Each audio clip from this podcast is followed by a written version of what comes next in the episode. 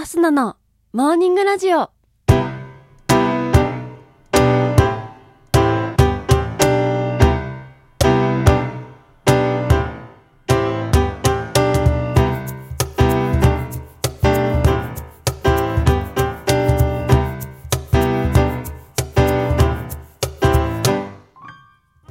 皆さんおはようございます。そして本日1月18日火曜日、お誕生日のあなた、おめでとうございます。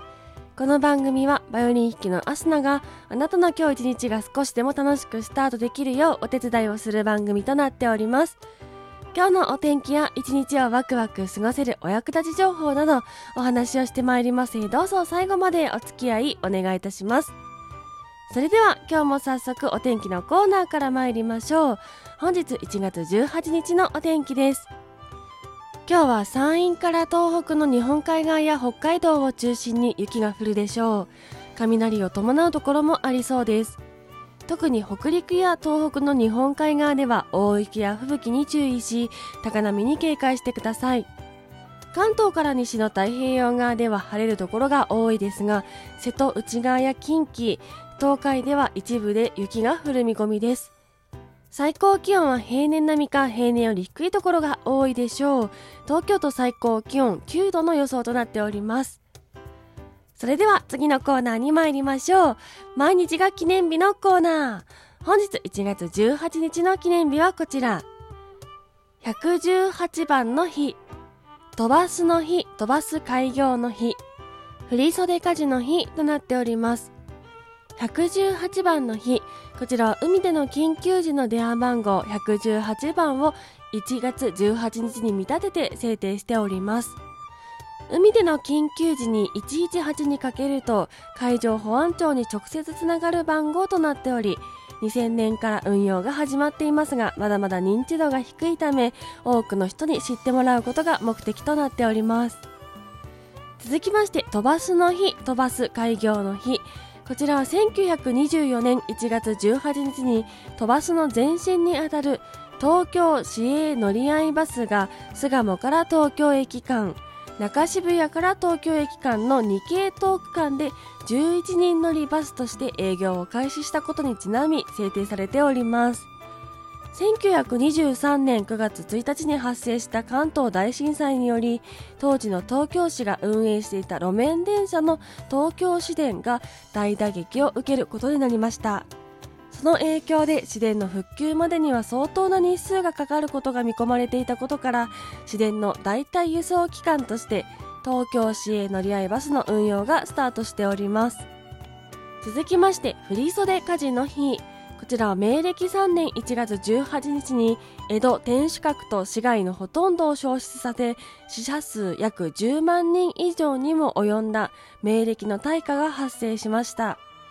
この大火は1枚の紫ちりめんの振袖を着た3人の娘が相次いで亡くなってしまいその着物が縁起が良くないと巣鴨の本名寺で焼いてお祓いをしたのですが急に吹いてきた風により火がついたまま舞い上がり飛んでいったことが火元になってしまいあっという間に火の海になったという話が伝わっております。このことから振袖火事と呼ばれるようになりました。そしてその復旧活動の中で両国橋ができたと言われております。その他本日1月18日初観音カップスターの日開くいい花の日。いい部屋の日設定されております。それでは次のコーナーに参りましょう。ちょこっとトリビアのコーナー。今日は飛ばす記念日とのことなので、バスにまつわる雑学お届けしていきたいと思います。まず一つ目、路線バスはなぜシートベルトがないのかというお話から。現在は乗用車に乗る際はシートベルトの着用が義務付けられていますよね。バスでも高速バスに乗る場合はシートベルトを着用しなければなりません。しかし、そういえば路線バスに乗る際はシートベルトはつけません。なぜでしょうか？自動車のシートベルトの設置義務については道路運送車両の保安基準によって定められておりこの基準によって普通自動車にもシートベルトが装着されています。この基準の中で乗車定員が11名以上となる路線バスについてはシートベルトの設置や装着の義務がないとされており路線バスにはシートベルトがないんだそうです。ちなみに幼稚園バスにも同じようにシートベルトがありませんが車内事故防止のために検討がされております。しかしバスが事故なので車内から早く脱出しなければならない時に児童が自力で外すのが難しいため通常の形ではなくリュック型などで考えられているそうです。様々な工夫がされているシートベルト幼稚園バスに関しては早く設置がされたらいいなと私は思っております。続きましてバスって定員オーバーはないの？という話です。通勤や通学ラッシュ時になると辛いのは混雑ですよね。電車もそうですが無理やりぎゅうぎゅうになった状態で運行しているバス見かけること珍しくないと思います。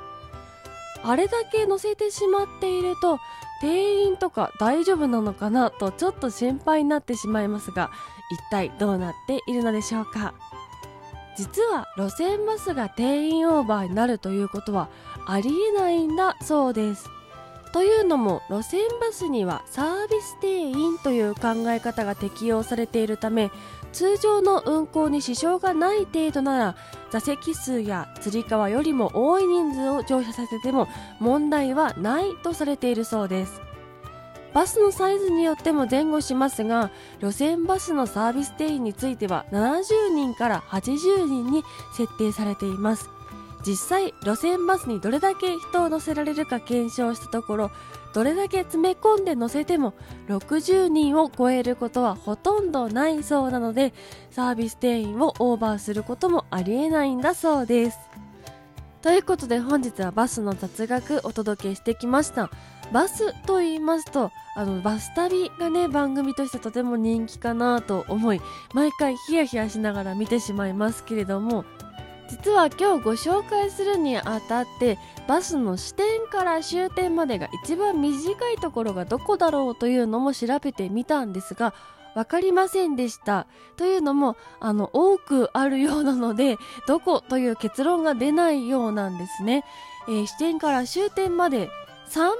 以内につく系統というものがかなり多く存在しているようです。皆さんの近くにも支点から終点までがとても短いまたは支点から終点までとっても長いそんな路線バスありましたらぜひお便りなので教えてください。